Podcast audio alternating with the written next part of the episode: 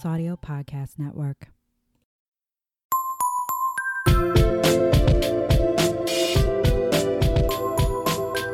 Hello, Herstory fans, and welcome to our month long Horrorween episodes. Yeah, that sounded as stupid as I thought it would. Don't worry. Are you calling people whores or are you saying horror? Horror. Oh, okay. Horrorween. Honestly, if we're trying to take back the word whore, that's creative. I mean, Horroween. Yeah, I guess we could go with that. We're not going to get into it. But welcome to our Halloween episodes. This is episode one. We'll be doing four because we're gonna do them throughout October, and there happens to be four Mondays in October. So, yeah, I'm excited. This month, we are covering some felonious females, some dangerous dames, some gruesome gals. I think Emily was a little disappointed in my intro. Don't worry, I was disappointed in my intro. I loved your intro. I'm just two bottles in. A bottle and She's like, uh, alliteration, yay! I'm honestly impressed. I was able to come up with three alliterative was- that was really good. phrases. So, but yeah, you know what? Women's history is not just full of herstory heroes; it's full of herstory villains. Yeah. Couldn't think of an H that wasn't whore, so I'm not going to go there. whore is That's not an an okay That's not an H either. I, but it has a sound. know. Anyway, we're getting spooky. And honestly, this is super appropriate because Kelly and I initially bonded in our friendship over true crime. So we're going to indulge a little bit this month. Who's that in my uh, chain pants. Oh my God. You, you, and your eyeliner. I literally at your wedding said Kelly had like this goth punk look and bitch and eyeliner. And I immediately knew I was not cool enough to be friends with her. and yet here we are doing a podcast together. lovely. Who knew? Remember, we're not friends off air. That's why. But before we, well, actually, I picked our wine this week. Yes. That's what I'm gonna go with. Just yep. I, I sometimes As get the order. sits like over there, so I don't have to smell it. I sometimes get the order of the way we do things mixed up, so I was definitely um, hesitant.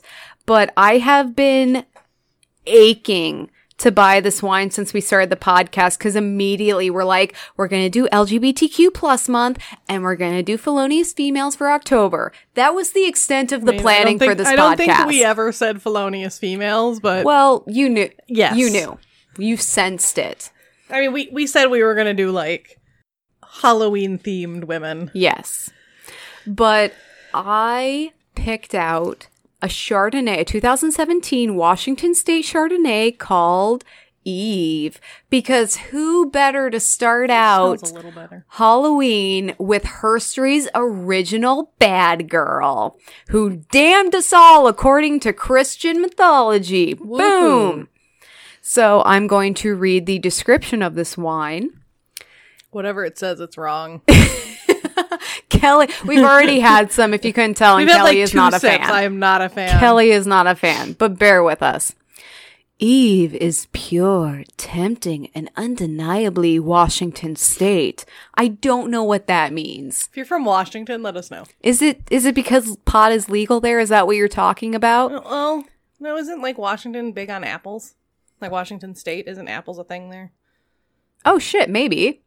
Okay. I know nothing about the country I live in. I do not deserve to be a citizen. Anyway, with fresh, fruity flavors and a crisp, bright mouthfeel reminiscent of Washington State's famous apples. There we oh. go.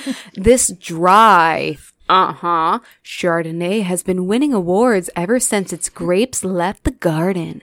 Some say Adam and Eve taught the rest of us about good and evil, which explains how today we know damn well that our Eve Chardonnay is wickedly good. Kelly does not agree. Honestly, I think what threw me off at first was the smell coming out of the bottle. It, It- does not. It smells better now. Like if you smell your glass, it smells better now that it's like aired out. But when we first opened the bottle, it smelled so bad. Like so bad. it has a very acidic smell, which is a little reminiscent of vomit. Like, you know, particularly like dog vomit is what I can like what it made me think of. And we have dogs, so we know dog vomit. But here, you know, it's very dry. I don't quite get some of those hints, but it's drinkable. I'll Yeah, drink it. It it actually almost has like no taste and then like a hint of acidity at the end. Yeah, it's got a, it's It's very interesting. bitter on the back end because the snake seemed like such a good friend and then he was kind of a dick at the end. So there we Yeah, go. there it's go. all appropriate. So I don't know if uh, Kelly has something specific she would like to cheers to, but I started last time. How about you do this time? okay. I would like to cheers to. You know what? My boyfriend's mother is in town and she has been helping out around the house. This doubles as my say their name Okay. a little bit. I have another one, but she's been in town. She's been helping out around the house. We've got a bunch of projects. And so I had a really shitty day. I left a sobbing voicemail with the Oh. veteran, with the VA clinic, which was not my proudest moment. Um, and I came home and Jared and his mom had done a bunch of stuff in the basement. They'd done a bunch of work and I was, I almost started like having another emotional breakdown, but You're for just like- joy this time. You're just like I need to go to the bathroom and cry for a minute. yeah. So honestly, cheers to help from people who love you. Yeah. That's a good cheers. Clink. That was a strong one. Oh, that's just not a good wine. So I do have a say their name this week, and it's not necessarily a person, and but it's a an, a company organization. a company. I don't think they're nonprofit, Probably not. but uh, well, no, because their profits, half their profits are going to NAMI, I believe. Okay. So we're giving a whining about herstory shout out to You Good. They are a company that is creating apparel that starts a conversation about mental health. So they actually just had their like opening day this last week, week or Yeah, two. Monday, I think. and um they're what they're doing is they're selling shirts that say you good? question mark because how often does someone ask you hey are you doing okay? and you just go Yeah, I'm fine. yeah i'm fine. I i literally did that today. And their whole goal is to start a conversation about mental health and to build those support networks so people have someone to turn to when they're really struggling so that they don't do something that they're going to regret. Yep. And they're going to have days where they want everyone that's purchased a shirt to wear the shirts. Like, so it's like a big, basically like a walking flash mob of people wearing these shirts to get it out there more. And so, like, to show that, you know, this isn't just one or two people, this is all of these people together. Like, you know, people are willing to talk about this. Exactly. And so Kelly and I have already ordered our shirts because they're fucking awesome and they've got a great message. My but husband just- ordered one too because he was like, I support this. Oh, well, he was at the. This ties into Yeah. the end of our last episode, too. We did the suicide awareness walk and he was there. He's Yeah. been there every year. Yep. He's very supportive and I appreciate that. Yes. He makes us smoothies and he supports us in our mental health. He made me Bravo. one this morning because he was home from work. It was Oh, I'm so jealous. good. Yeah, you should be. But I'm just going to read a quick little excerpt from their mm-hmm. site. You good? It's a simple question, so just ask. We're here to address mental health awareness, end the stigma, change the world, become a part of the movement. So it's really about raising awareness for mental health, that people struggle with this alone because you can't see it. And just creating an openness and a dialogue. So shout out to them. We really appreciate that they're working on that. Yeah, and, and that they're. It's kind of a different way to approach it. yeah, it's. I think and it's I think, something I we can think all it get could behind. be very successful. and my only suggestion is that they come out with women's tees. it's all Although I, unisex. I bought, the, I bought the baseball tee because I love. Eh, that's the same kind I have for the Out of the Darkness. Like I, I just love that style. you look good in those. I got the. I got the basic unisex one, but when that's they what Justin got too. when they come out with a woman's cut, I'm def ordering another Well, and I'm one. hoping they'll, you know, they're just starting, so I'm sure it's kind of Mm-hmm. a see how popular they are. But you know, I'm hoping eventually they'll expand their color range because right now it's the one is just black with white lettering, and then the other one is like gray and black with black lettering. I think yeah. so. But yeah, it's you should go check them out. You know, if you're up to having conversations about that, buy a shirt. I think it'll be it'll be good. And you know, actually, I was wearing my Out of the Darkness walk that all the shirt at the dog park one time, and I I might have mentioned this in an episode way back, but it was around Memorial Day, and there was a woman who was a veteran in Vietnam, and we Oh, just covered a. Vietnam veteran woman in the last episode. Why didn't I talk should, about you, should, then? you should go to the dog park and try and find her again and be like, "Can I interview you?" Right? But basically, she saw my shirt and she's like, I'm so glad you're wearing that because no one ever talks about that stuff. Right. And, And we had this to. incredible dialogue, and I feel like we both felt heard because I know I struggle with it. She probably she was telling me about some veterans groups Right. and things like that, and it was really cool. So you never know what kind of impact you're gonna have, and if you can just wear a bitchin' shirt and have an impact, why not? Right. But that's my say their name. And uh now out of the positive part of our podcast, we're gonna get into some dangerous dark and ladies. Yeah. Okay, so I know you've already heard me talk for like 20 minutes, but I'm going first this week, so bear with me. I am covering Diamond Annie and the 40 Elephants. I've been really curious about this ever since you texted me and was like, "Are you covering this person?" I'm like, I have no idea who that person was, and I didn't Google. No, I lied. I did Google it like briefly just to like see like, okay, what did she do? Like brief snippet. mm-hmm. Because I was like, I shouldn't cover something similar, and then I'm covering something similar anyways. our friendship But yeah. like intuitiveness just kicked in hardcore Right. whenever we do like theme months we're so we're very in tune. I mean, we're pretty in tune normally, but like theme months are even worse. it's like i have one of your organs like that's Like how in tune we are a little bit we definitely like sure yeah yeah it's the favorite part of my brain Yeah. all right It's like it's my favorite bra. I have been so excited to cover this story. Here's the thing it's a little bit about the organization she was a part of and her. I so get it. Mine's the same. it might not flow as nicely as I'd like it to, but just we're going to get into this. This is awesome. Okay. So, inequality between men and women can be seen in every area of our society, even in the crime world. However, one gang showed the world that women may be made of more spice than sugar. Ooh. I know I am. Getting ambient with this. While we romanticize Victorian England, it wasn't without its issues, like a disturbingly persistent rape culture, sexism, and crime. Thanks to the Industrial Revolution, Britain was seeing fast paced change.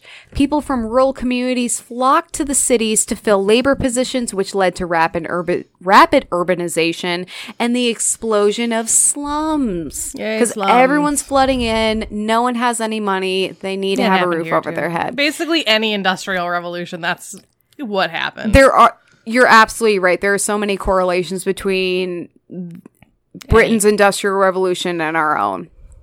So the slums were filled with people from all different religions, political, ethnic, and social backgrounds. While this could have been a great opportunity for everyone to expand their horizons, crippling poverty led to conflict as people were fighting just to carve out their place and survive. No one had time to think, I'm gonna get to know my Polish neighbors. They were like, I need to fucking eat and they feed were like, my I children. speak the same language as those people. I'm sticking with them, and we're gonna get shit done. And let's be honest, if I moved to another country where no one except this small community spoke English, I would stick with them hardcore because that's I'm terrified. Right? So, surprise, surprise, this led to an increase in organized crime, and thus the infamous London street gangs were born. There were over 200 gangs who carved up territories across London and while terrorizing the general population. London's big enough that Yeah. It's a massive city. Right. And there's so many Well, there's so many like sides. Like it's not organized. Like this isn't like one of those cities that they kind of started in a grid pattern, like here in our town, and then it kind of gets wonky the farther you go out. No, London's just wonky from the beginning. Yeah. So when they weren't terrorizing the general population, they were at war with each other. Gang wars. If you have seen the underappreciated Peaky Blinders, check it out on Yeah, real- Netflix. real. You know what I'm talking about. So I I looked up some of the gangs and I wrote down my favorite names. So some of the gangs best names were Damned Crew, Get Money Gang, which I like like, their name is their mission statement. It's transparency. You only need one thing to remember. Yeah. Dem Africans. Thatched ha-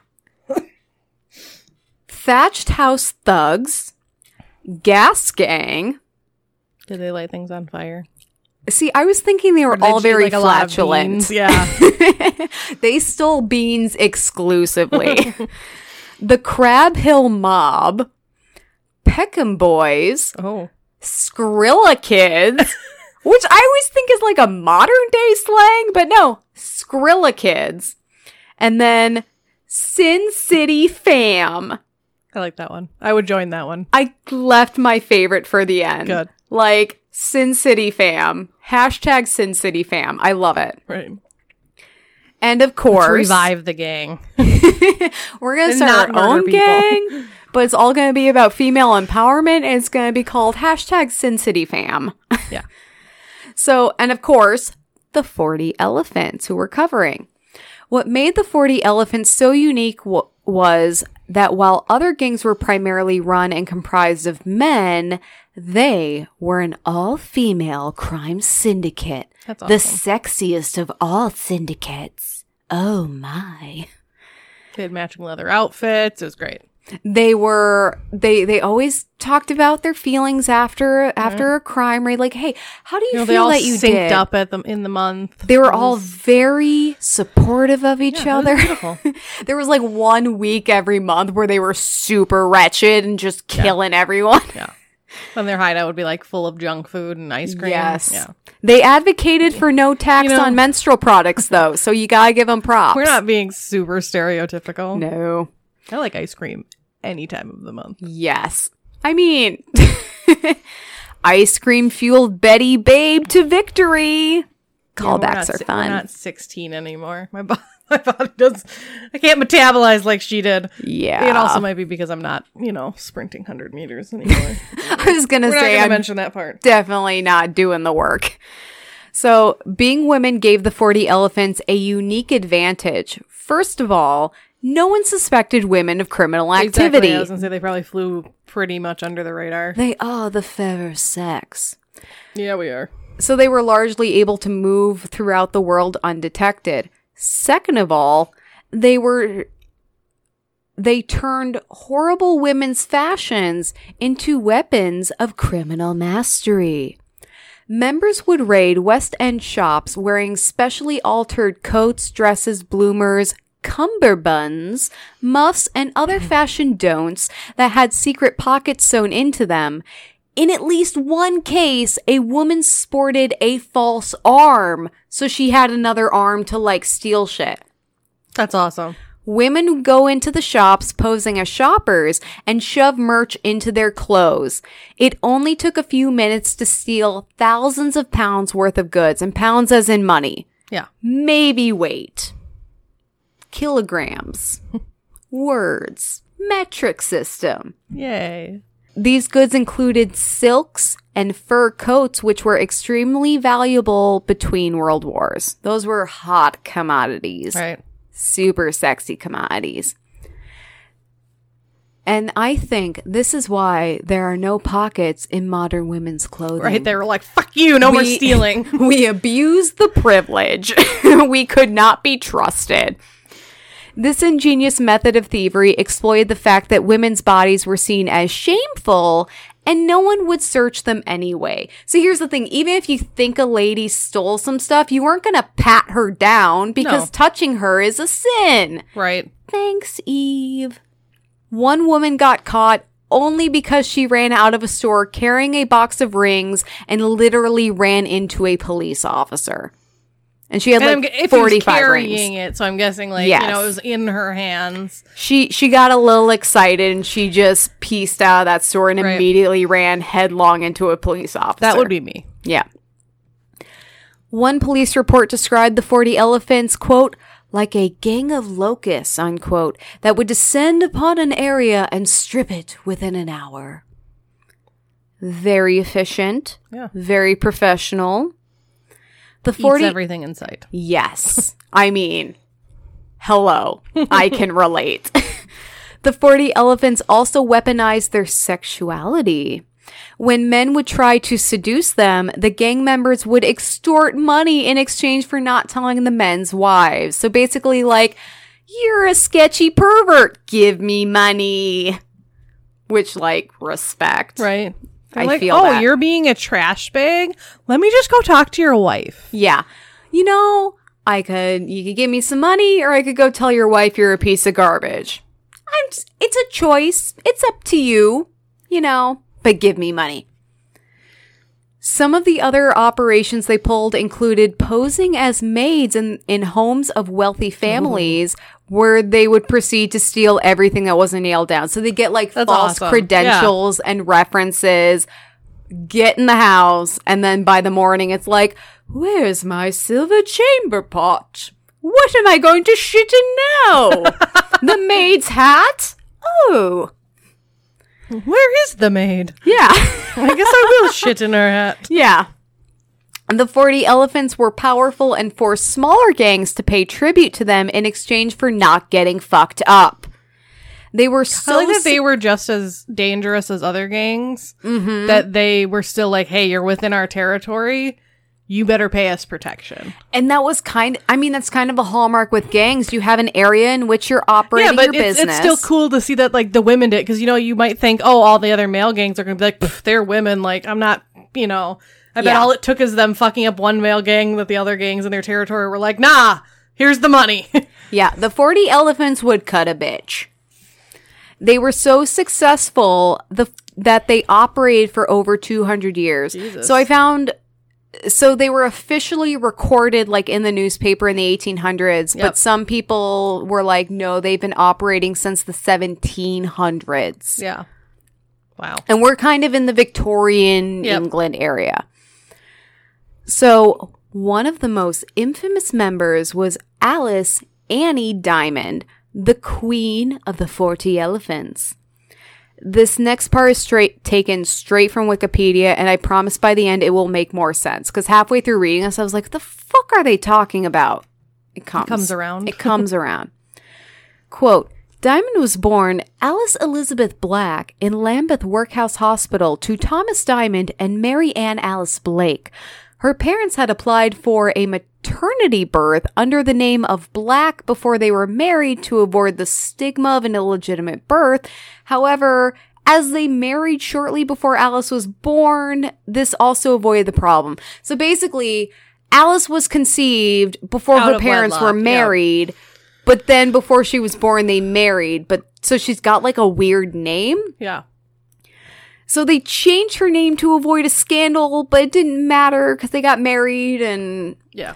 this is why all that like wedlock bastard marital crap is bullshit. Just saying. So Alice's name gets even more convoluted. Her mother changed her own name from Mary Geary to Mary Black when she married. I don't know why. The probably to match dude's name was the dude's name was Thomas Diamond, but that's actually a good point. That might be it. the, the kid's last name, you know, her name was Black. Right. Which is where the black in Alice's name came from. So Alice's mother would randomly also add Anne to Alice's name, which is probably why she eventually became known, known as Diamond Annie. Uh, although Alice was also the eldest of seven kids, so maybe her mom just could not keep them all straight. And she's like, Alice, Annie, whatever the fuck your name is, get You over here and do some child. laundry. yeah. But so we always talk about how important names are, and her name had kind of a weird story, so I want to include it. So her nickname is Diamond Annie. If you're looking her up, maybe use that name, but I'm going to refer to her as Alice because one, that's her birth name, two, that's like one of my favorite names, and it's the fake name I always give at bars when creepy guys ask me what my name is. Yep. So, Alice's father was a repeat violent offender, having had assaulted the son of the Lord Mayor of London by punching his head through a glass oh, pane. Nice. So it's no surprise that Alice turned to crime. When she was 16, she and a friend, who would later marry a gangster too, got caught stealing chocolate. She would continue to steal, only getting better at it, and would use aliases to conceal her identity until she was officially declared by police and, and the newspapers as Queen of the 40 Elephants. But was she actually part of the order? She 40 was. ele- okay. Yeah, no, she, so. she That's was- why I wanted to double check. I was like, was she actually part of the organization or did they just name her that? Here's the thing. I'm sure she was queen long before, but then the cops and the newspaper caught Actually, up and they're picked like, up on it. Yeah. they crowned her. They crowned her big time. Alice had great leadership skills. She organized large shoplifting Well, operations. yeah, when you're fucking the eldest of seven children. like, Honestly, of course you have good leadership skills. she it's like Sybil Ludington. she would have been a great project manager. Because she could she could coordinate a lot of moving Right. pieces because she would organize large shoplifting operations all over London's West End and eventually would expand outside of London. She is running a large operation. So this is all kind of happening in the Victorian era, but then uh, in the 1920s came a real game changer: the auto. Cars allowed the 40 elephants to cover more ground, and the gang tricked out their cars to be faster than that of the police so they could make a quick getaway. This ushered, ushered in the gang's golden era. So they're not only exploiting sexism, but they're taking advantage of new technology and then making their stuff better than the cops. So it's like, you can try Which to catch great me because if they're you women. feel like it. You know what I mean? Like, so Right. cops probably aren't expecting that. Exactly. Alice and the 40 Elephants didn't just know how to work, they knew how to party too. The gang was known for throwing the littest of parties. They'd roll up decked out in furs, jewels, and all the fineries that were becoming of such enterprising ladies. Yeah, because they stole it. Right. Well, a girl's gotta do what Right. a girl's gotta do, okay? We're not advocating crime here, but like, you gotta admit, this is impressive as hell. It is. Alice was particularly gr- glamorous and im- an imposing figure. Uh, she was five eight. I don't know if that was with or without bit- heels. A little bit taller than me. How I'm tall are 5'6". you?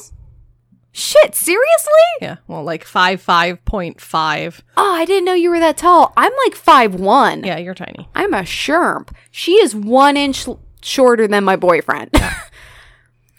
uh, and true to her name, she would wear diamond Diamonds. rings on both hands. So her jazz hands were super lit. Super sparkles.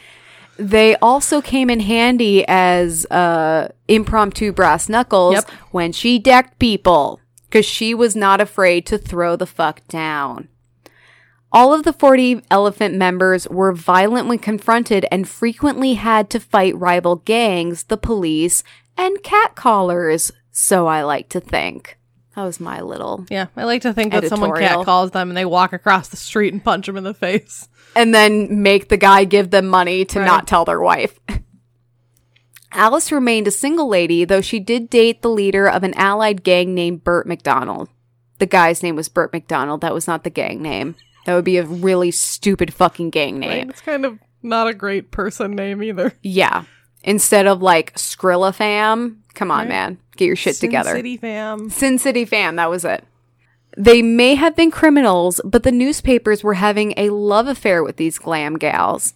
They were always reporting on the 40 Elephants' criminal activities, but like in a super flattering way. Right. Like, oh my god, these women are being like criminals and stealing all this stuff. That's so cool because they're women. It was almost a novelty. Yeah. Because women didn't do that. Um, so they did this to the point where the cops actually had to ask journalists to stop giving them publicity. The cops are like, you are giving them too much credit. Fucking stop. Because we are trying to You're not stop them. like, you realize they're stealing shit, right? But they're so cool. Stop it. The cops really had no power over the 40 elephants. Even when Alice was convicted for attacking a rival gang in 1925, she continued to run the show from behind bars. Nice. Also, Nice. right? Very Al Capone. By the way, the attack became known as the Battle of Lambeth, in which Alice led an army of ladies armed with chunks of concrete and broken bottles.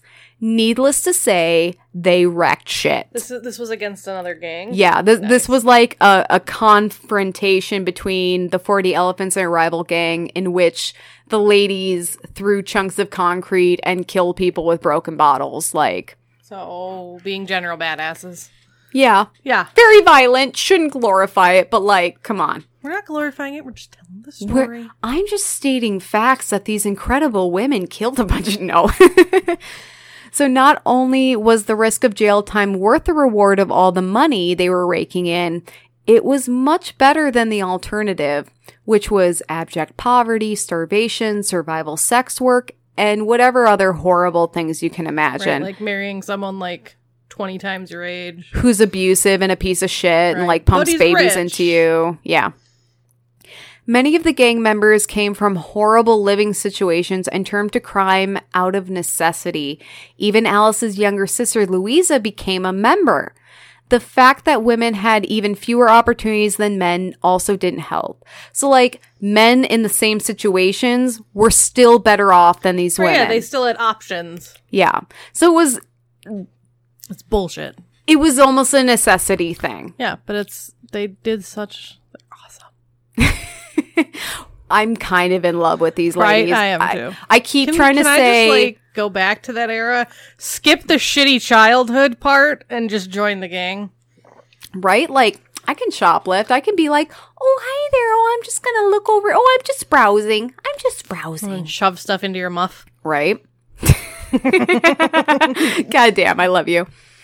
So, Alice Annie Diamond's reign came to an end when she was released from prison. Though she had been running things from behind bars, another gang member named Lillian Rose Kendall, who looks like a villainous Betty Boop. Like she's adorable and terrifying at the same time.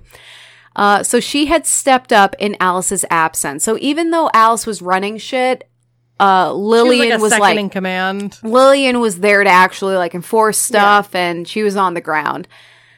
Alice recognized Lillian for her energy and criminal creativity and passed the crown to Lillian because Aw, empowered women empower women, I thought you were gonna say when they had some like fucking showdown. But No, that's awesome. That's no. super awesome. That she's like, you know what? I'm getting older.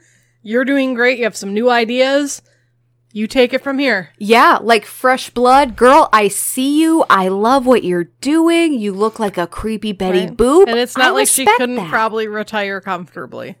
Well, after leaving the gang, Alice founded a brothel and became a bit of a mentor to new criminal ladies, sharing her best shoplifting tips. So she was like kind of a kind of, living like, legend. Inducted new members to the 40 Elephants almost. I don't. I couldn't find a ton about her post gang life, but I'm sure she was still like close and respected because she didn't. There was no war, there was no battle. No. she was just like Lillian, girl, you got this. I'm gonna go do my thing, but if you ever need some tips, I'm here. Right? I like that she's still helping women because sex workers in brothels are safer than they are out on the street. That's true in olden days, it's true now. Yeah, You know, and so in a way she's, you know, taking these women in, being like, "Hey, I'll give you a place, you know, you can still do what you're doing, but I'll give you a place to sleep, probably meals, like I'll make sure you don't get killed." and like we're kind of making that up. We, I don't know. I'm assuming. but I like to think she was a pretty chill madam. Like Herstory Dolly Parton. Herstory headcanon. Yes, like Dolly the Parton, of madams. like Dolly Parton in the best little whorehouse in Texas. Oh, if you haven't seen that movie, it's a musical with Dolly Parton and Burt Reynolds, and it's fantastic. So even though Alice had left the gang, she did not lose her edge. Um, she was the kind of lady who bowed to no one, including Nazis. Yes, Nazis are even in this fucking Jesus story. Christ. They're everywhere. But when London was being evacuated in World War II due to just generally being bombed to hell, Alice refused to leave. She's like, no, I'm going to stay here. I'm comfortable. I've worked in like a good butt indent in my chair and I'm not leaving. Unfortunately, the gang's power and influence began to fade after Alice left. In the 1950s, as store security improved and full Victorian skirts became more conspicuous, the gang couldn't keep up their typical tactics. that combined with decreased membership due to more educational and work opportunities for women. Which is great. Do we see a correlation here when Right. women have opportunities, they don't steal your shit? Uh, so that seemed to seal the 40 Elephants' fate, and they were relegated to being lovingly remembered by lady podcasters. Yay. Alice's reign as one of the most badass babes on the face of the planet came to an end at 55 years old when she contracted multiple sclerosis and died on April 1st of 1952. So around the time the 40 elephants were Yeah. fading into obscurity, she also passed away. And I kind of hope that everyone thought this was like the most epic prank because she died on April Fool's Day. I really hope so too. I really like I hope the cops were There's still like waiting. for the next year. We're like waiting for her to resurface. They're like, there's no way that chick is dead. There's no way. The There- devil there's- would there's- take her. There's ways to ensure people are dead. So, legacy. Yay. The 40 elephants exploited sexism and the idea that their bodies were shameful to rise up in the world. When their options were crime or poverty, it's not surprising that so many women turned to crime, making the 40 elephants one of London's most prolific gangs. Alice herself enjoyed wealth and luxury she wouldn't have otherwise had access to. That's She's probably coming true from for most of them. Exactly. They're all coming from shitty home lives. And it's like, hey, either maybe work in this factory and scrape by and hopefully not die of disease. Or, you know, things shooting off of things roll and up to you. the club dressed in furs and diamonds.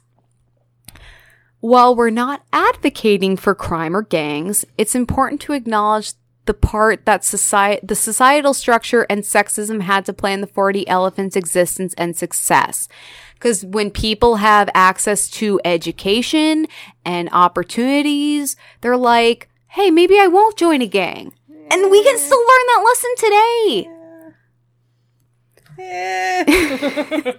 Here, here's the thing though, like poverty like on the whole, yes. Not everybody, but on the whole. on the whole.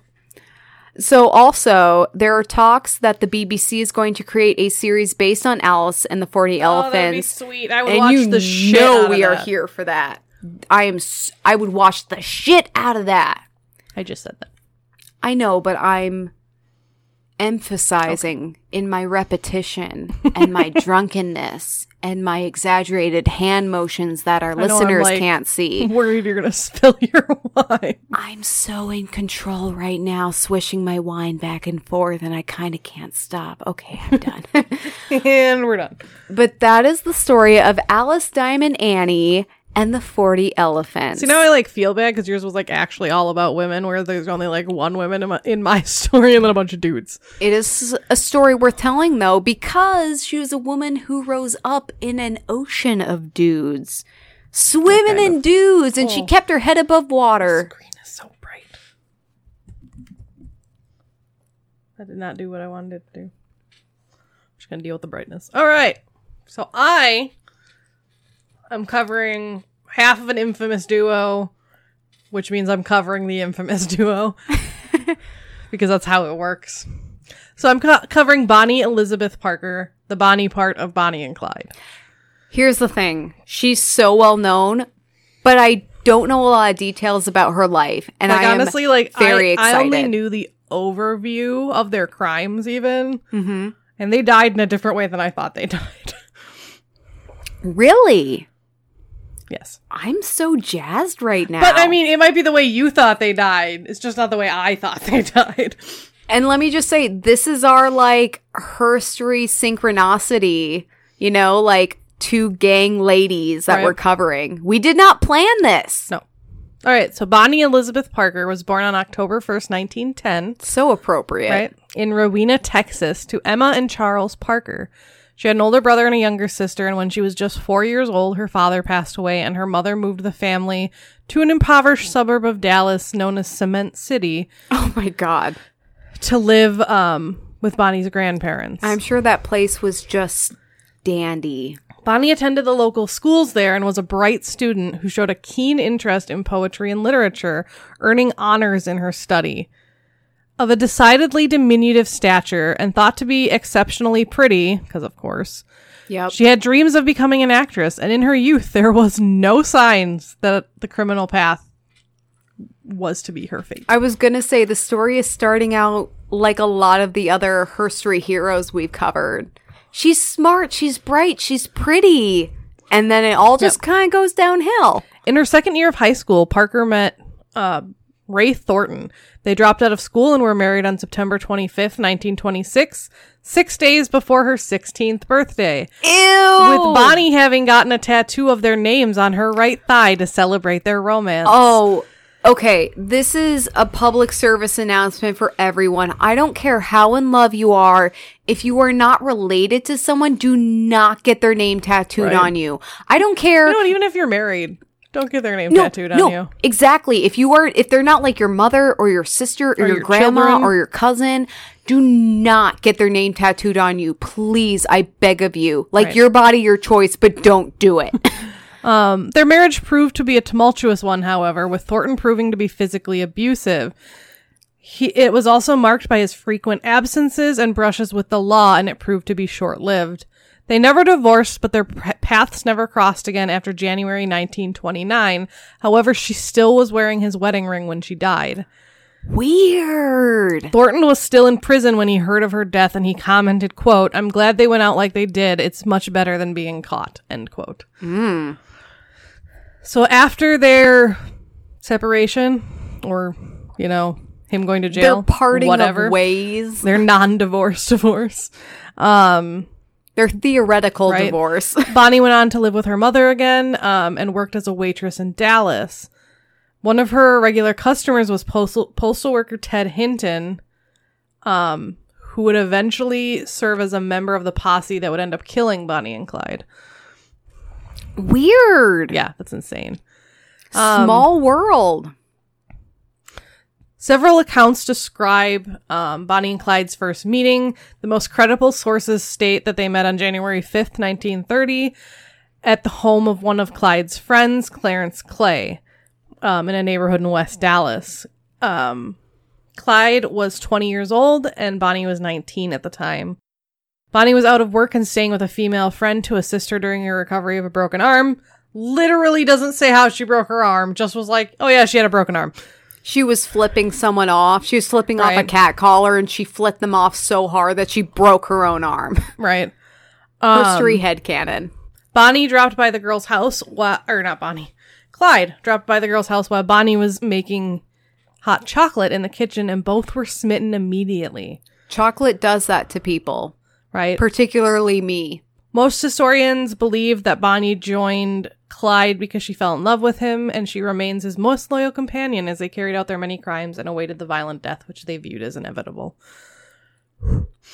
After spending much time together during during the, the following weeks after they met, their budding romance was interrupted when Clyde was arrested and convicted of several criminal charges pertaining to auto theft. So he was a car no thief. bueno. And once back in prison, Clyde's thoughts immediately turned to escape. By this time, he and Bonnie had fallen deeply in love, and Clyde was overtaken by heartache. Sharing his sentiments, much to the dismay of her mother, a lovesick Bonnie was more than willing to help the man she called her soulmate, and soon after his conviction, she smuggled a gun into the prison for him. Oh, Bonnie, no. Right? On March 11th, 1930, Clyde used the weapon to escape with his cellmates, but they were captured a week later. His cellmate. Oh no, all of them, apparently. Clyde was then sentenced to 14 years of hard labor, eventually being tran- transferred to Eastham State Farm, which is a prison, um, where apparently he was repeatedly sexually assaulted by another inmate. He has some serious issues with this prison I've- throughout the story. I've heard bits and pieces about Clyde's history, and it's all in all, it's like, man, no wonder he was so fucked up because But I mean, he was a criminal before that. Like, Yeah, he kind of just had like had a rough start to life. Very was- bad things have oh, happened yeah. to him, and you can't help but just be like, that sucks. That's Right. awful. In February 1932, Clyde was finally released from prison when his mother successfully convinced the judge in his case to grant him parole. However, not knowing of his imminent release and hoping to be relieved from East Eastham's harsh regimen, Clyde had his big toe and part of another toe cut off in an accident just days before his release. He would walk with a permanent limp and be forced to drive in his socks. Jeez. Never underestimate the power of mams, though. right? Um, Clyde and Bonnie reunited, and Clyde then embarked on a crime spree with a small group of men robbing banks and small businesses. Woo. On April 19th, jo- Bonnie joined in on a hardware store burglary, and her and another member of the gang um, were captured um, during this burglary where they had intended to steal firearms. Oh, shit. Where she, while she awaited trial, she passed the time by writing poetry, much of which chronicled her relationship with Clyde. Among Bonnie's collection of later found writings is The Trail's End, whose last stanza uh, seems to foretell their fate. Quote, Someday they'll go down together, and they'll bury them side by side. To few it'll be grief, to the law a relief, but it's the death for Bonnie and Clyde. Holy shit. Yeah. That is spooky. That's really eerie. I Right? don't like it. Bonnie was released from jail in a few months after the grand jury failed to indict her.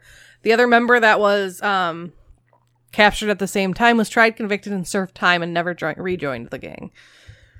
Side note. he learned his lesson, Right. maybe? Question mark, hopefully. Right. W.D. Jones, a member of Clyde's family, joined Bonnie and Clyde on Christmas Eve 1932 at the age of 16. So he's significantly younger than them. He's just a baby. Right. And all three of them left Dallas. And the next day, Jones and Clyde murdered Doyle Johnson, a young family man, while stealing his car in Temple, Texas. Clyde then killed Tarrant County Deputy Sheriff Malcolm Davis on January 6th when he, Bonnie, and Jones wandered into a police trap set for a different criminal. Oh my god. What? Yep. What are the chances? right? On March 22nd, 1933, um, Bonnie, Clyde, and Jones were hiding out in Joplin, Missouri when Clyde's brother Buck and his wife Blanche, which is a phenomenal name, I do Um, like that name. Went to live with them. Apparently, Blanche and Buck attempted to persuade Clyde to surrender to law enforcement, but I don't think they tried too hard. The group was known to be loud and have hold alcohol fueled card games late into the night in a quiet neighborhood. Um, the men came and went noisily at all hours, and Clyde accidentally fi- fired his bar, which is a barrel assisted rifle, I believe, in the apartment while cleaning it. No neighbors went to the house, but one one reported suspicions to the Joplin Police Department. Wait, so he's cleaning his apartment and You know, he's ac- cleaning his gun Oh, okay. I was like and fired it on accident. I was like, did you think the gun was a broom and accidentally No. discharged? Um. Is that how you're killing your dust in your house? it doesn't work that way, Clyde.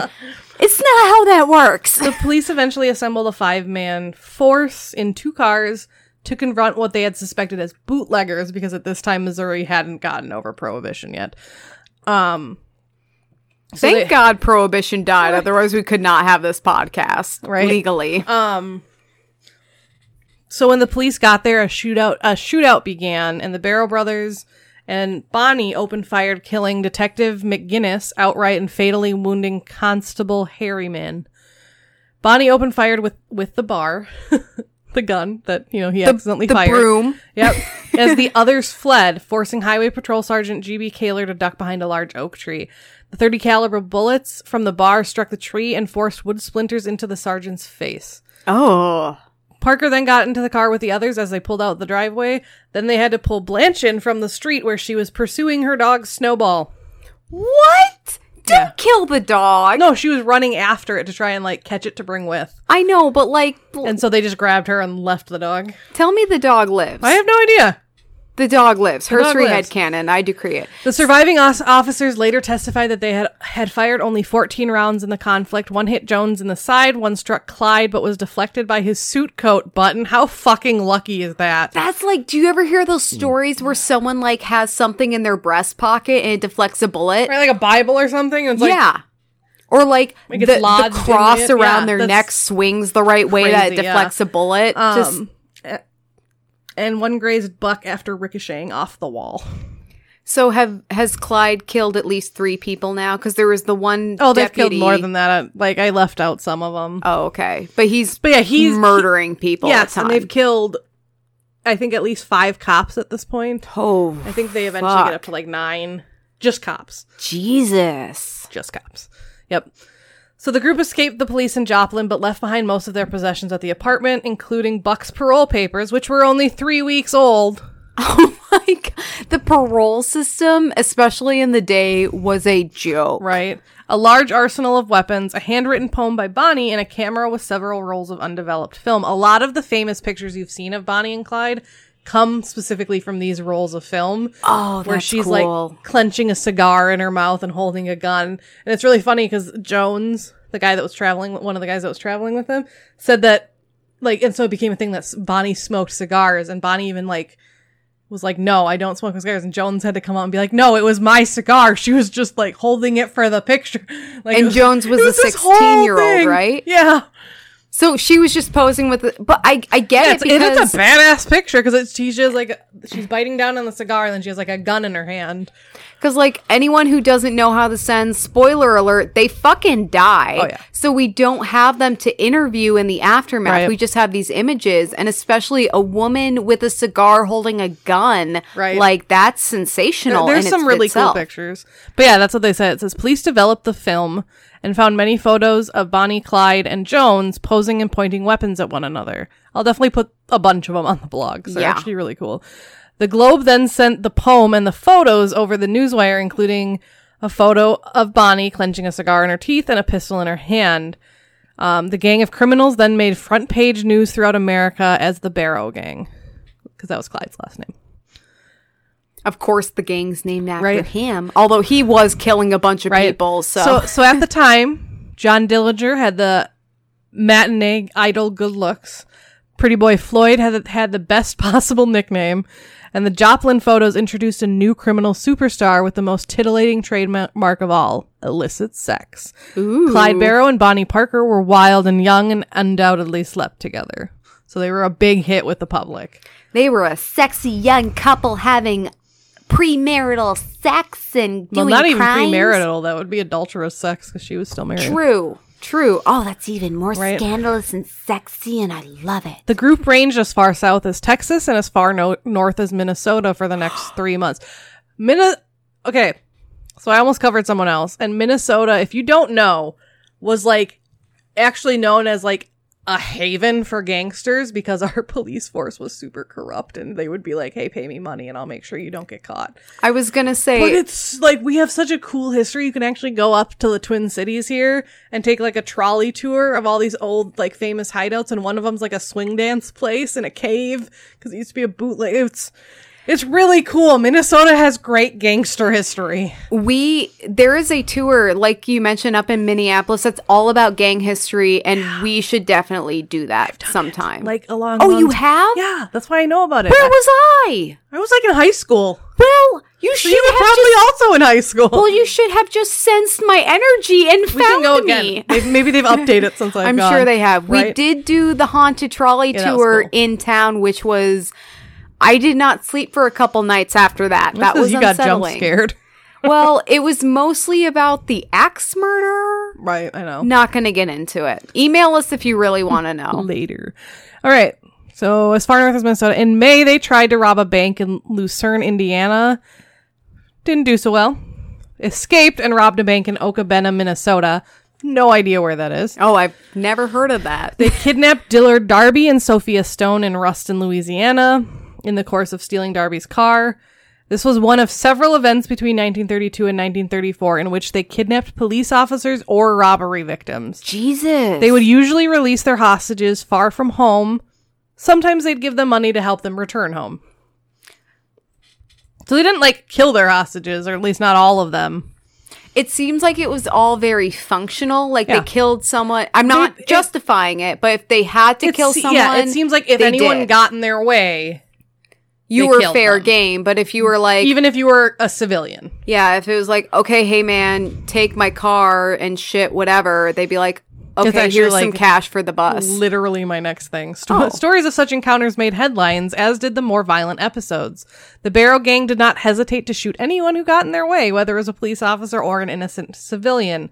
Eventually, the cold bloodedness of their murders opened the public eyes to the reality of their crime and led to their ends.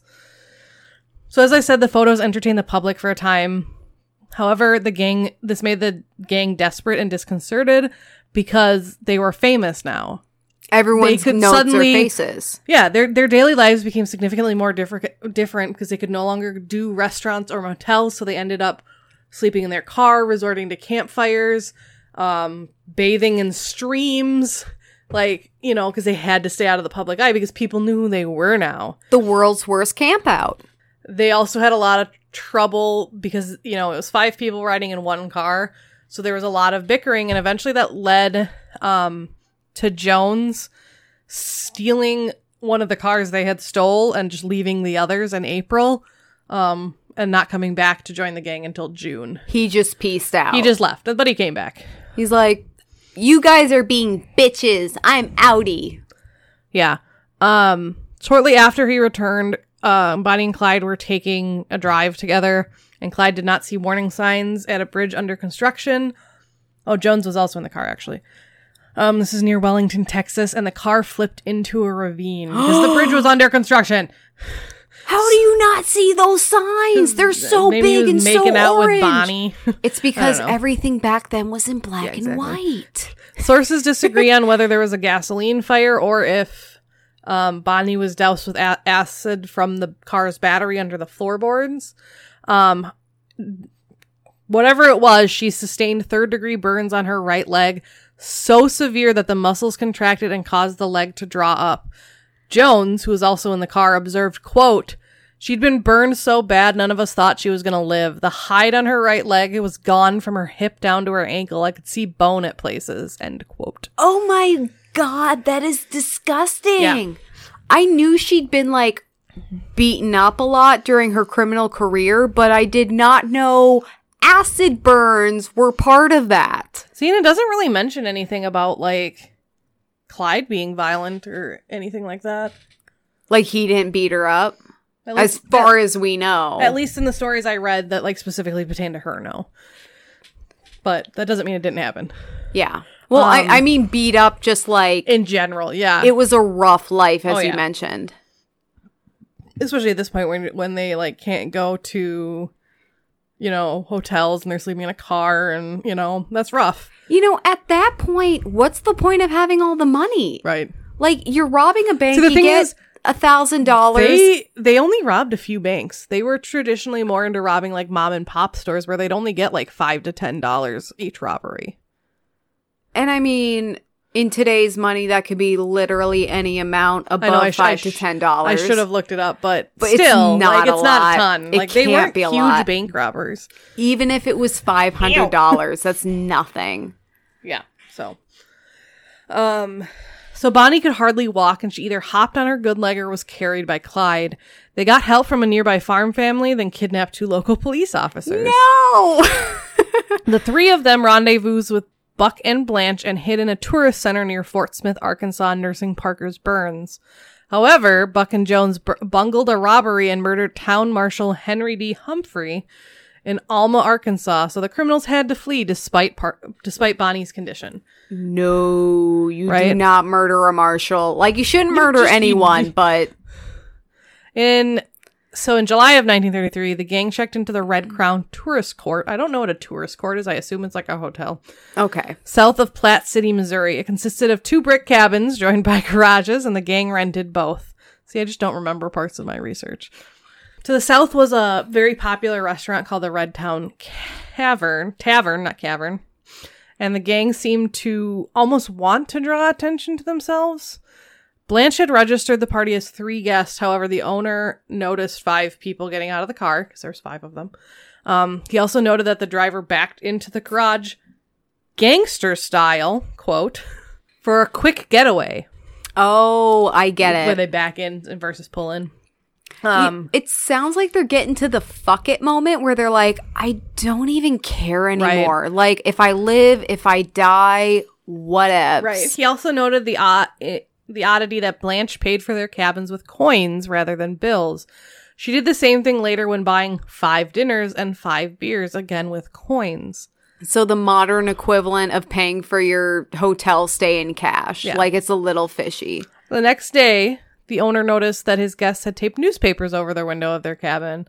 And again, Blanche paid for five meals with coins. Her outfit was a ja- jodhpur riding breeches, which also attracted attention. They're like they're like high waisted pants. Women wearing pants. People They're cannot they're deal very with it. they're very like fancy pants, right, but still, people cannot deal with it. right? But her outfit was so atypical for the area that eyewitnesses still remembered them 40 years later. Jeez. So they were that like out of the ordinary. So the the owner of this place where they were told Captain William Baxter of the Highway Patrol, who was a patron of his restaurant, about the group. If you see something, say something, man. Also, Clyde and Jones went into town to purchase bandages, crackers, cheese, and atropine sulfate to treat Parker or to treat Bonnie's legs. The druggist also contacted the county sheriff, Holt Coffey, who put the cabins under surveillance. Coffey had been alerted by Oklahoma, Texas, and Arkansas law enforcement to watch for strangers seeking such supplies because I'm sure they, you know, Well, I'm sure they, They knew knew, what that there happened. was, Yeah, had been exactly. an accident. The sheriff contacted Captain Baxter, who was the other person that the restaurant had contacted, um, who called in reinforcements from Kansas City, including an armored car. Sheriff Coffey led a group of officers toward the cabins at 11 p.m. armed with Thompson machine guns. However, in the gunfight which ensued, the 45 caliber Thompson proved no match for the the BAR rifle that Clyde had. It's as effective as a of a machine gun. No. No. It's as effective of a gun as is as a broom. No, that doesn't make sense either. I just keep blow. It keeps blowing my mind that I thought that he was cleaning his Right. apartment and I don't know. accidentally It's discharged his gun. So much You're wine. just drinking right out of the bottle now. I kind of am. Okay. Well, what, what else are we going to this do with is the best part. The gang escaped when a bullet short circuited the horn on the armored car, and the police officers the police officers mistook it for a ceasefire signal, so they did not pursue the retreating Barrow vehicle. what? Yep. Okay. Okay. Apparently, apparently horns used to be the ceasefire noise. Okay, but here, let me unpack this. Even if they were like, okay, ceasefire, we're done, wouldn't them leaving the area be like a maybe they're like just leaving? I don't know. Like a ceasefire, you think it's like hands up, okay, we're done, take us in. It's not like, hey, ceasefire, we're gonna peace out. Right. Jeez. So the gang had evaded the law once again, obviously, but Buck had sustained a bullet wound that blasted a large hole in his forehead, skull Ew. bone, and exposed his injured brain.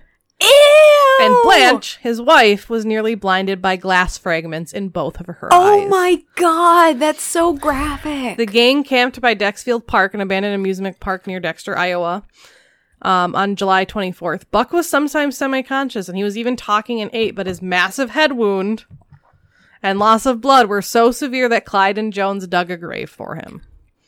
hey man, I you know I f- I'm feeling pretty good. Right. Yeah, yeah, buddy, you're gonna be fine. You're fine. fine. You're fine. fine. It's fine. dig, Lo- dig, local dig. residents noticed their bloody bandages and, you know, the fact that there were like the clearly brain seeping people. out.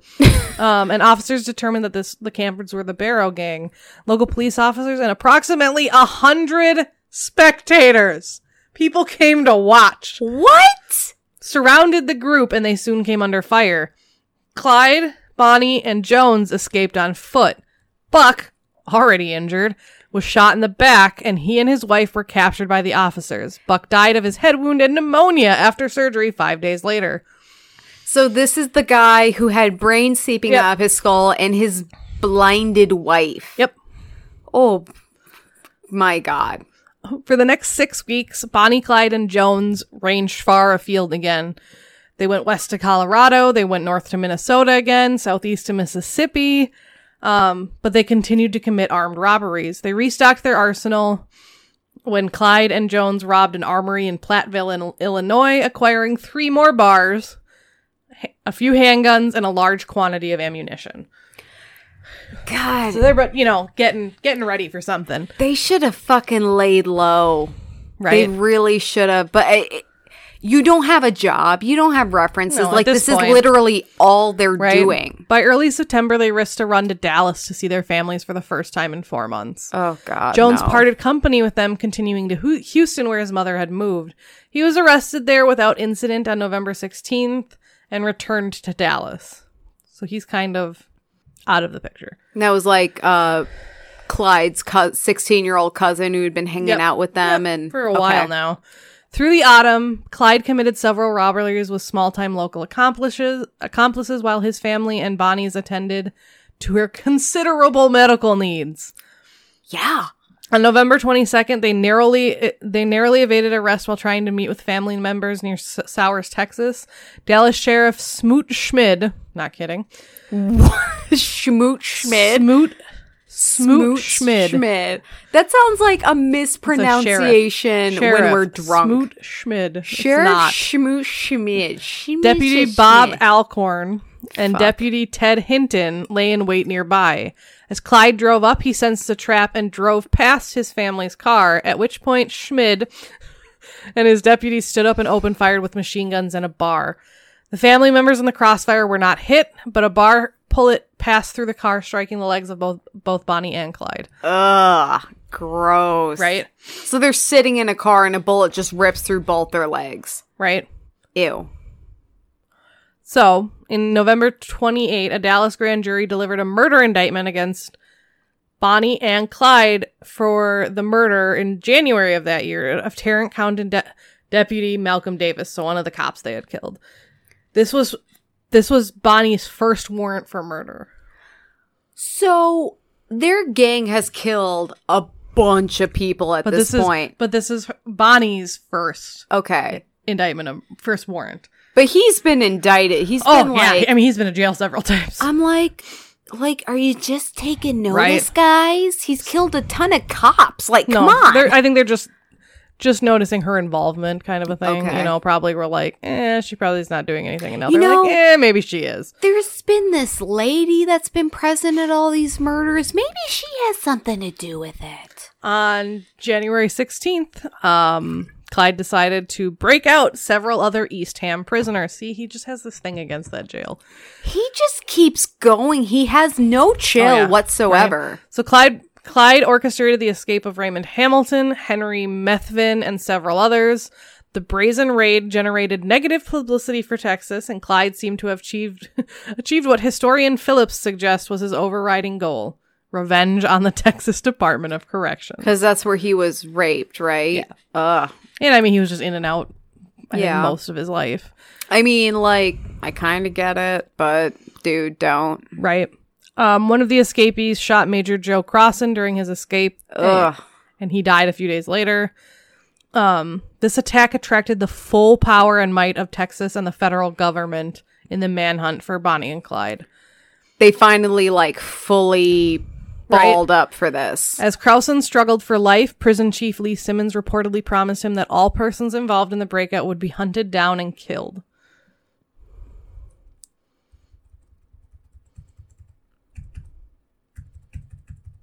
I'm scrolling down. I was going to say something, but I, I'm going to skip that part. So, the Texas Department of Corrections contacted former Texas Ranger Captain Frank Hammer, or Hammer, there's only one M, Homer Hammer. and persuaded him to hunt down the Barrow Gang. He was retired, but his commission had not expired. he accepted the assignment as a Texas Highway Patrol officer, secondarily assigned to the prison system as a special investigator, and given the specific task of hunting down Bonnie, Clyde, and the rest of the Barrow Gang. On Easter Sunday, 1934, um, Clyde and Methvin, one of the men he helped escape, killed Highway Patrolman H.D. Murphy and Edward Bryant Wheeler at the intersection of Route 114 and Dove Road near Grapevine, Texas, which is now Southlake. Just in case you're wondering. If you live in that area, Right. that's important to you. For There's everyone actually else, a, we're like, cool. stone. No, that's not where the stone is. Never mind. There's a stone where they died. Where they, yeah. Interesting. An eyewitness account said that Clyde and Bonnie fired the fatal shots, and this story got widespread coverage because before it was discredited. Uh, Methvin later admitted that he fired the first shot after assuming that Clyde wanted the officers killed. He also said that Bonnie approached the dying officers intending to help them, not to administer the coup de grace as described by the discredited eyewitnesses. Wait, I'm sorry. I need to back up Okay, for a moment. so. H.D. Murphy and Edward Bryant Wheeler were killed. they were cops. They were cops. Okay. Highway patrolmen. An eyewitness said that it was Bonnie and Clyde that did the final blows. However, Methvin, which was one of the other gang members, said, Who no, I shot first. Okay. And Bonnie approached them to help them, not to give them the final blow. Okay. And eventually the eyewitness was discredited, but not before the story got widespread in the news. Okay, so everyone thought Bonnie and Clyde had killed these killed these two highway patrolmen, but one of the members or one of the criminals that Right. Clyde had broken out of the prison killed them, admitted to it, but the story that Bonnie By and Clyde had committed yep. the murders already got out. Um, okay. It's, it's actually long been assumed that Bonnie was asleep in the back seat when the shooting started and took no part at all in the assault. However, during that spring season, the grapevine killings were recounted many times in exaggerated detail, affecting the public perception of, of how they viewed Bonnie and Clyde.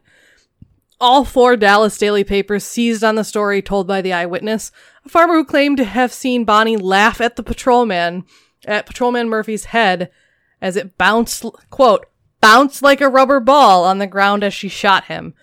The story claimed that police found a cigar butt with tiny teeth marks, supposedly those of Parker. Several days later, Murphy's fiance, so one of the guys that got killed, wore her intended wedding dress to her to his funeral, attract- Oh. attracting photos and newspaper coverage. The eyewitness's ever-changing story was soon discredited, but the massive negative pub- publicity increased the public clamor for the extermination of the Barrow Gang. The outcry galvanized the authorities into a- action, and the Highway Patrol offered $1,000 for the dead bodies of the Grapevine Slayer. Not captures, their bodies. Yeah, like these people need to fucking die. That's one of the reasons I'm so glad you're covering Bonnie Parker because there's so much myth associated with Bonnie and Clyde. Like we don't it's like how do we even know what happened at this point because there's so much g- bullshit on top of what actually happened. Texas Governor Ma Ferguson added another $500 for each of the two killers, which meant that for the first time, there was a specific price on Bonnie's head since she was widely to b- believed to have shot H.D. Murphy, even So- though she didn't. She's kind of been this passive accomplice all this time, but now the story that she's murdered someone gets around and it's they're like, like, "All right, she you- needs to fucking die. Yeah, they're too." like they're like obviously she's just as culpable as the rest of them. I mean, they're not entirely wrong. Like Right. she's been in this gang that's been killing people. Like Um, public hostility increased again five days later when Clyde and Methvin murdered 60 year old Constable William Cale Campbell, Campbell, sorry, a widow, widower and father near Com- Commerce, Oklahoma. They- They then also k- kidnapped Commerce Police Chief Pier- Percy Boyd, crossed the state lines into Kansas, and let him go, giving him a clean shirt, a few dollars, and a request from Parker, from Bonnie, to tell the world that she did not smoke cigars. she's so sick of the fucking myth. She's like, I hate cigars. It was for a dumb fucking picture. right. That's like if you pose with something for your Facebook profile picture, like if you pose with a can of Coke and everyone's like, Oh, you that love bitch Coke." only drinks Coke. And you're like, I love "No." Pepsi. Right. It's just the Coke can was there. It had my name on it. I don't fucking know. right? Um, so Boyd, when he, you know, got back to civilization, identified both Bonnie and Clyde to the authorities, but he d- he never learned Methvin's name, so was unable to identify him. The resultant arrest warrant for the the Campbell murder specified Clyde Barrow, Bonnie Parker, and John Doe because they didn't know his name. Okay. His historian Knight writes, quote, for the first time, Bonnie is seen as a killer, actually pulling the trigger just like Clyde. Whatever chance she had for clemency had just been reduced. She kind of eliminated her like I'm a woman, spare me credibility, The which da- is sexist, but whatever. The Dallas Journal even ran a cartoon on its editorial page showing an empty electric chair with a sign on it saying reserved, adding the words Cl- Clyde and Bonnie. Ooh. Bonnie and Clyde were killed on May 23, 1934 on a rural road in Bienville Parish, Louisiana. So Hammer ended up assembling like a six-man posse. It was two Texas police officers, two marshals, and then two whatever he was. Like Other law enforcement Other law officials. enforcement. Um, so on May 21st, the, four of the posse members, the four from Texas, because the other two were like federal, were in Shrev- Shreveport, Louisiana, when they learned that Bonnie and Clyde were to go to Bienville Parish that evening with Methvin.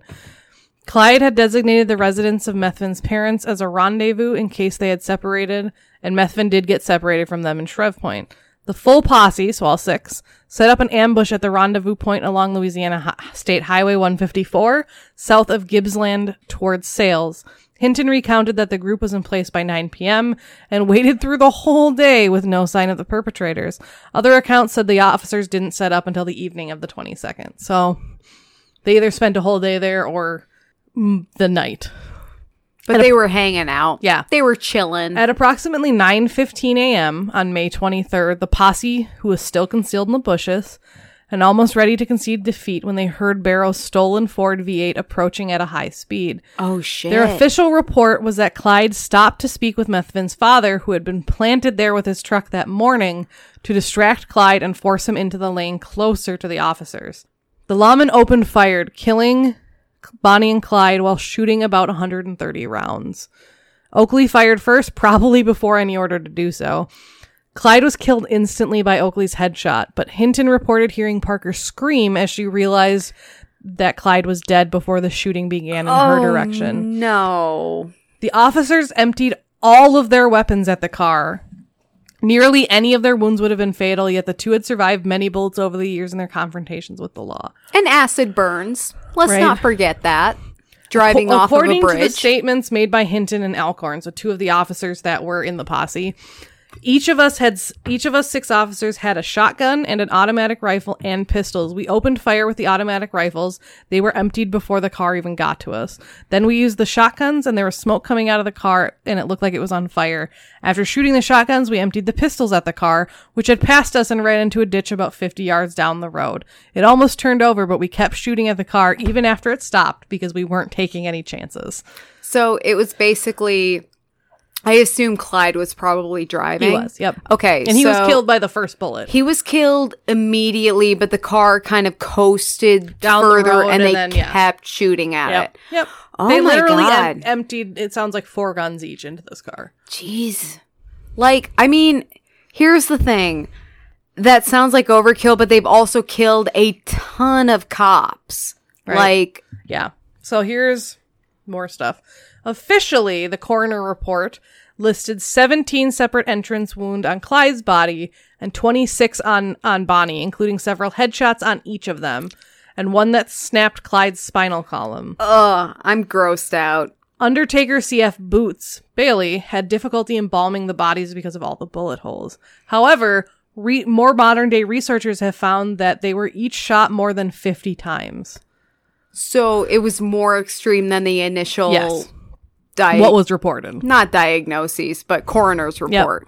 Oh shit. So Yeah. they were probably trying to be like, whoa, we maybe shot too many times. Let's tone that shit down. Right. Jeez. Um, the officers, deafened by all the noise, still still went and inspected the vehicle and discovered the arsenal of weapons, including automatic rifles, sawed-off semi shotguns, and assorted handguns, along with thousands of rounds of ammunition, along with 15 sets of license plates from various states. That makes sense. That's Right. a smart criminal move. Hammer, the leader of the posse, stated, quote, I hate to bust the cap on a woman, especially when she was sitting down. However, if it wouldn't have been her, it would have been us. End quote. Word of the death the deaths quickly got around when Hammer, Jordan, Oakley, and Hinton drove into town to telephone their respective bosses.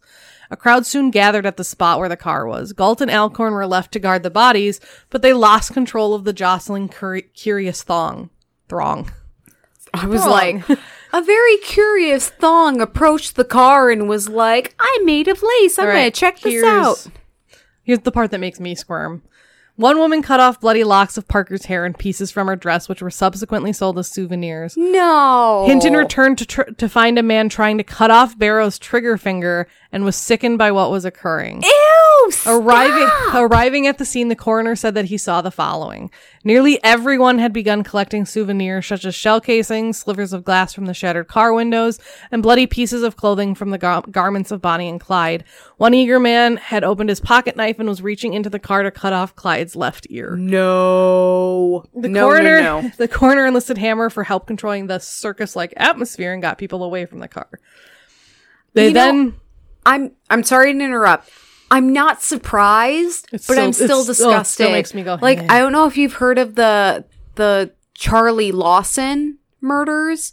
Basically, long story short, this guy murdered his entire Oh, family yeah. on his farm, okay?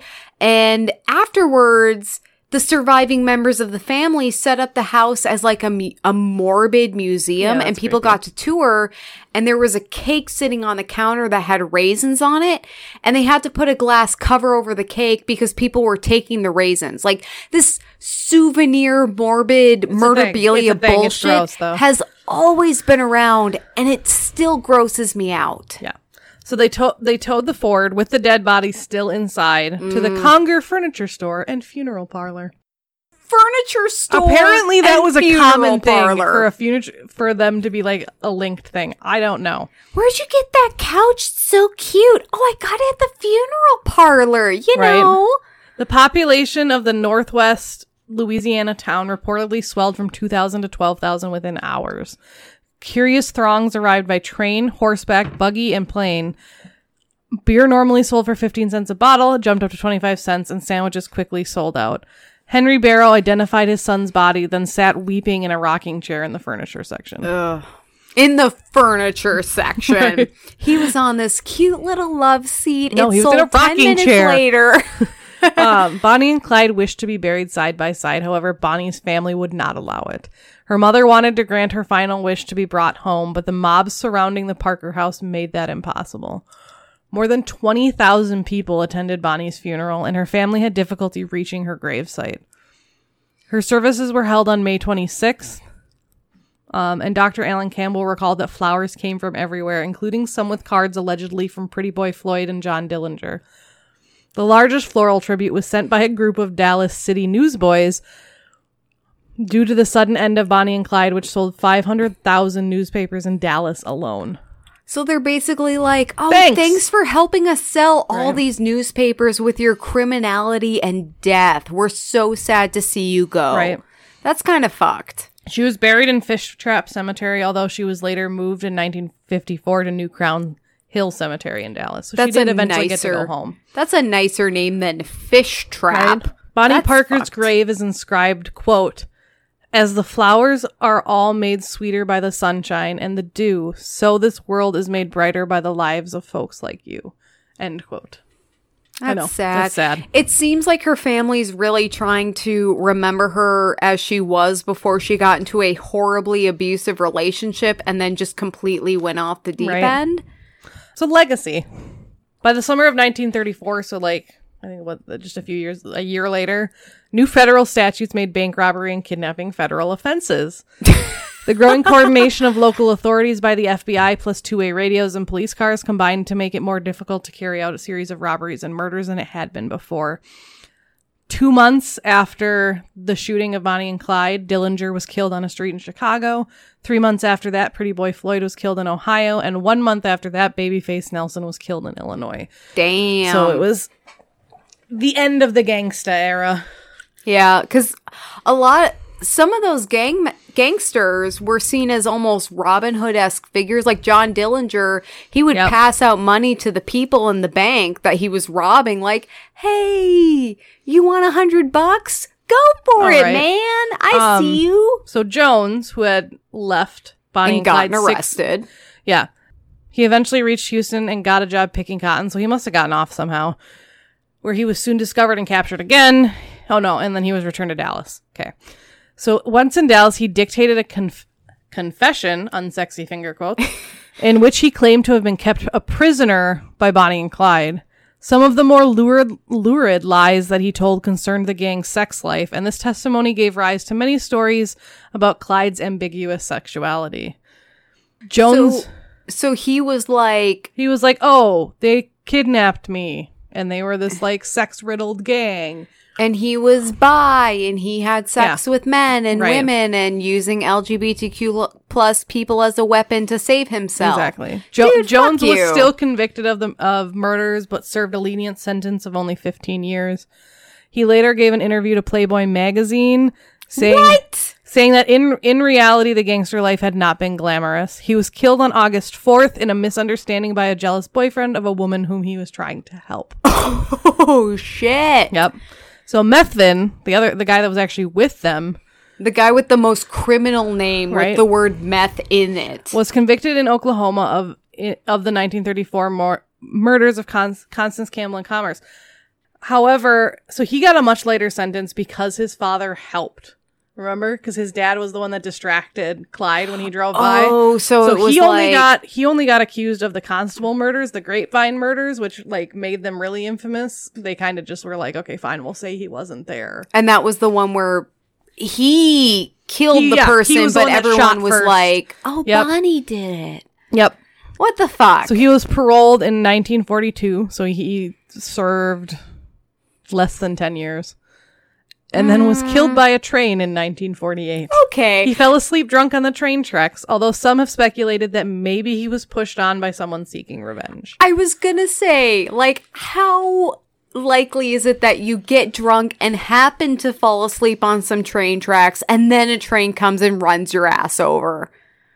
Bonnie's husband, Roy Thornton, was was sentenced to five years in prison for burglary in 1933, and he was killed by guards on October 3rd, 1937, during an escaped attempt from Eastham Prison.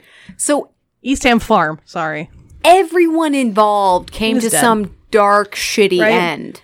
Their car, the bullet riddled Ford, has become a popular traveling attraction. It's been displayed at fairs, amusement parks, and flea markets for three decades and has become a fixture at a Nevada racetrack. There used to be a charge of $1 to sit in it. Um, and it was sold sold between casinos after being displayed in Las Vegas Car Museum in the 1980s. Um, it is now housed. Hold on, I gotta scroll back up. So the car and the shirt that Clyde was wearing when he died um, have been displayed at Whiskey Pete's Casino in Primm, Nevada since 2011. I was gonna say, I think I saw something like that on Mysteries at the Museum or some kind of travel channel, history channel show. Also, something that came of their legacy. Um, the American National Insurance Company of Galveston paid the insurance policy in full on Bonnie and Clyde.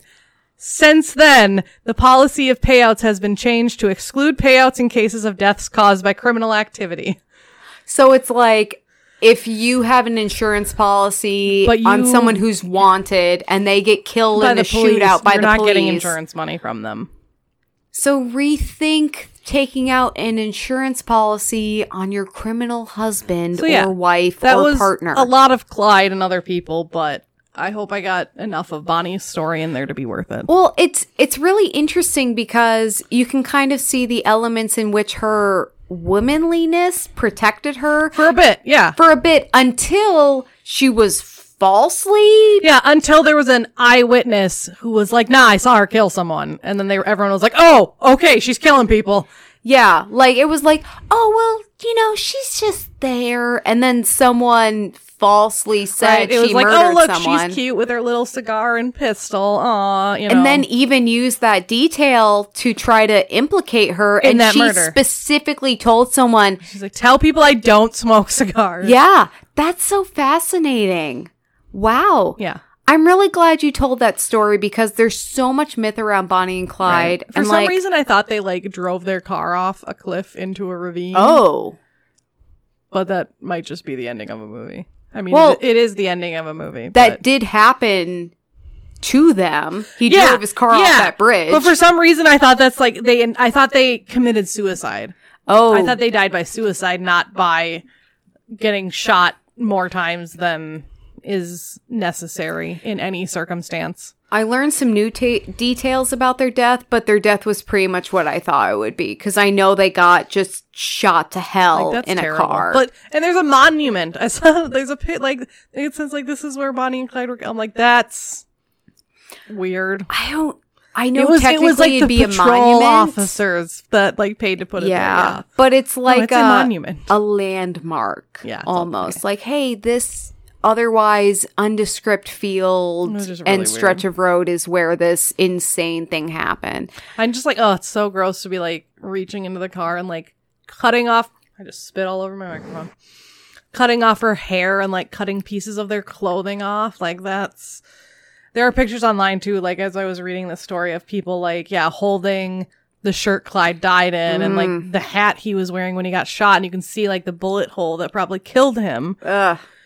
I And don't then of like course it. there's like the I won't put these on the blog, but there's like pictures of like them being brought to the morgue and they're like just like covered There's- in blood. There's reasons Kelley and I didn't do a true crime podcast because honestly, I can't deal with that week after week. But It's I actually have kind of a uh, personal story connection, six degrees Oh, of yeah, I wanna hear separation story relating to Bonnie and Clyde. So I have two grandfathers. One as most do. lived in uh the on the East Coast, and he has a relation to Lucky Luciano. Email us if you want to hear that story. It's kind of cool. But my paternal grandfather grew up in the Midwest, and he and a school chum were walking to school one day, and they saw this car parked outside of a bank, and they thought it was kind of weird because the bank didn't open for like another hour or something, and there was a man and the wo- and a woman in the car, and they're like, that's weird. Shrug. Let's go to school. Yep. And later that day, they learned that exact bank had been robbed. Bonnie and Clyde. it was Bonnie and Clyde. So basically, my paternal grandfather saw Bonnie and Clyde before they robbed before a bank. or just after they robbed It, the it must have been just before because they were just sitting in the car. Oh, yeah, probably. But it was, it's kind of one of those cool crazy. stories and I mean, that I've always say hung they, on to. they ranged as far as Minnesota twice at least. I want to say this was in Illinois or Wisconsin. But but I I'm saying like remember. they obviously came this far north if they came to Minnesota. oh yeah, oh yeah. I'm gonna clink the glass as I take chugs out of it. Wow, You're a stronger woman than I. I'm getting a ride home from someone who's sober, so that's why I'm a stronger woman right now. So We're in my house. Yeah, but you have a wedding tomorrow. Yeah, I- That you forgot about. Just remembered. she might listen to the podcast. Don't tell anyone. It's a secret.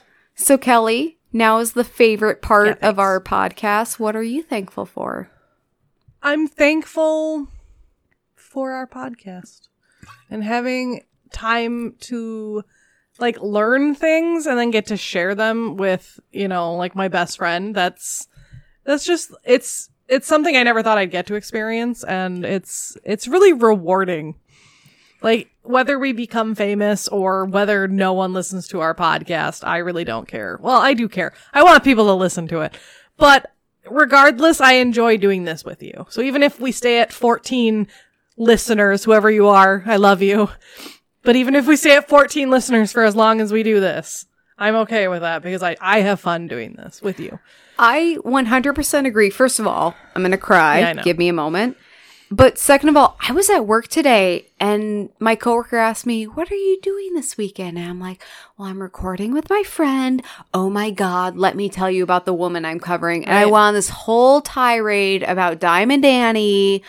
And I was, it was kind of one of those moments where I'm like, I didn't realize how much I retained from that research and Oh, how much like- I've retained from all the women we, women we've covered. Right? Like, we're so much better now because I used to just be like, that one woman, but now I'm like, oh, this specific person, core, you know, like, Yeah.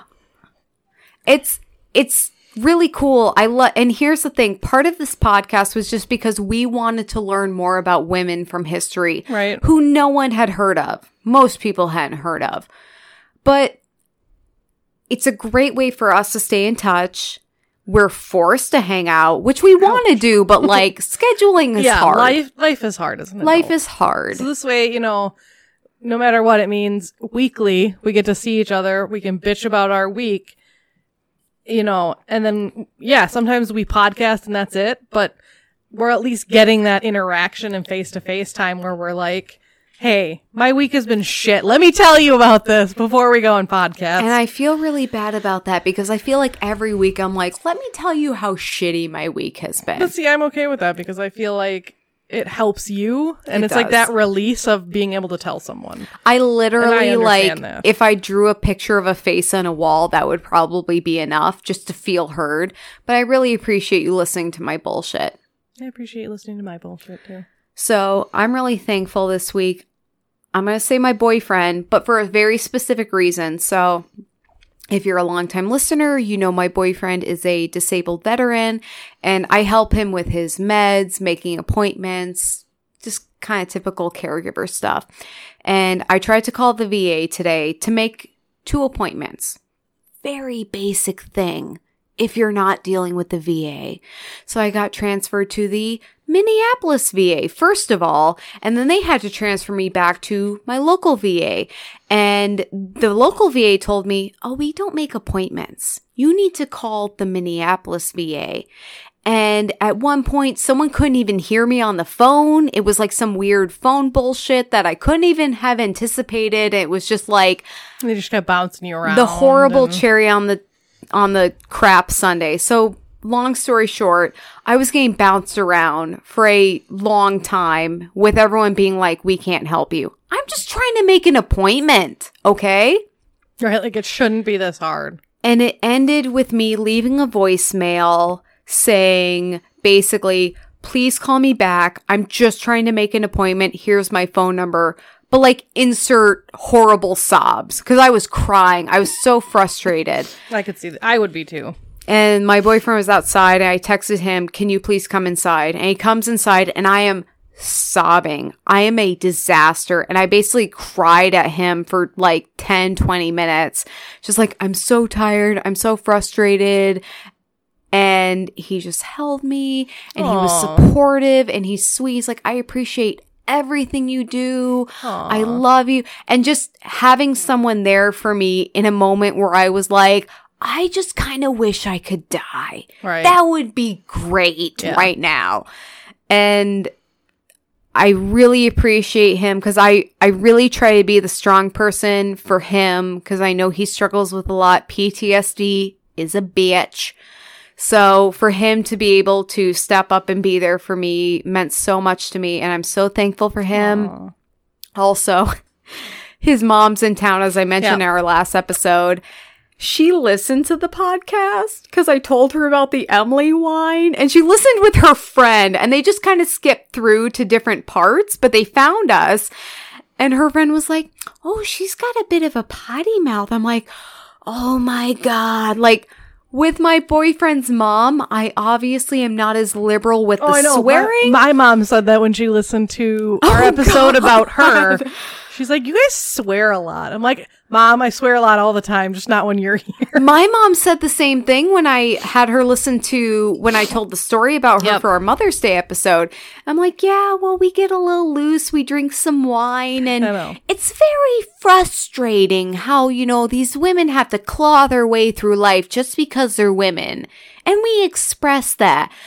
But I thought it was very sweet that she was like, I'm going to connect with you through this thing that you've talked She's like, about. "I'm never gonna listen to it again." I'm never gonna listen to it again because I, like don't know who you are. I like that she that she told you she like cherry picked parts. Like, well, she was hanging out with a friend. She's in town, Yeah. you know, kind of hitting her bases with a bunch of different people. So I don't think they had time to listen to a whole episode, but I was like, I was so embarrassed. I was like, I thought I was going to talk about this podcast in a very abstract sense. In the way you were never go going to listen to it. That's Appreciate the listen though. yes. So I'm I'm thankful for my boyfriend for being there for me, and I'm also thankful to my kind of pseudo mother-in-law. And now she knows to listen, not with other people. Yes.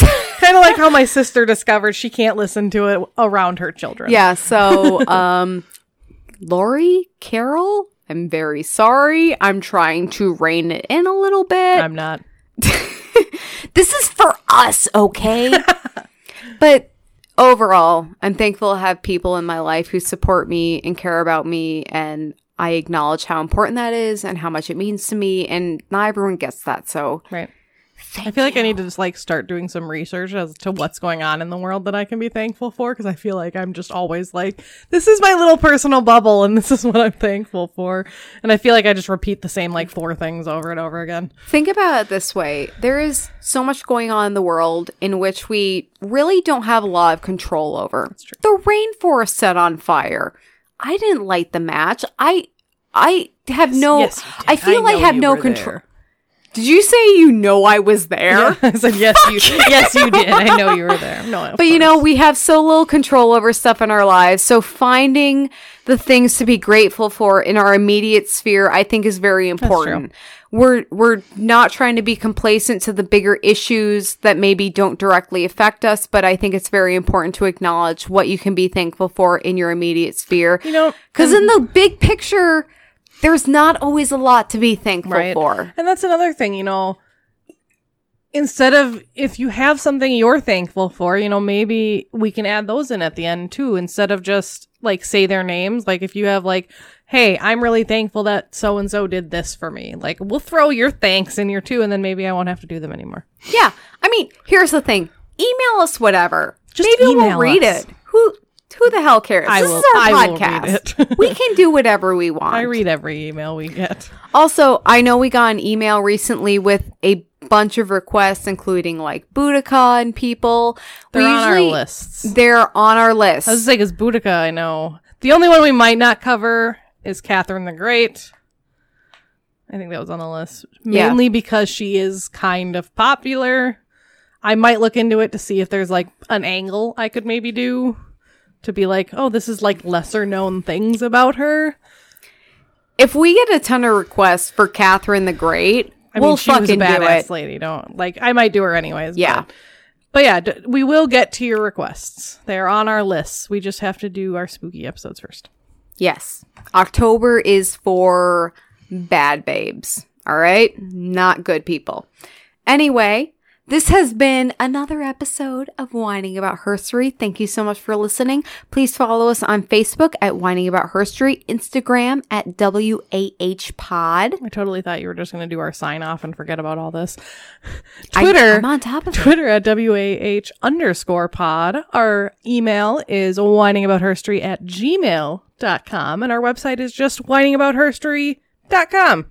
Because we're the only Whining About Herstory, and I'm shocked no one thought of that title before. We're just awesome. We are. So yeah, hit us up. I mean, there's a contact form on our website too. If for some reason you don't want to email, that'll send us an email from the contact form. Five stars wherever you listen. It's super helpful, We, and ha- it'll we give have you like the one. We have like one review, so I would love you if you We've gave got us like three No, reviews. We yeah we because we have two on Facebook. yes.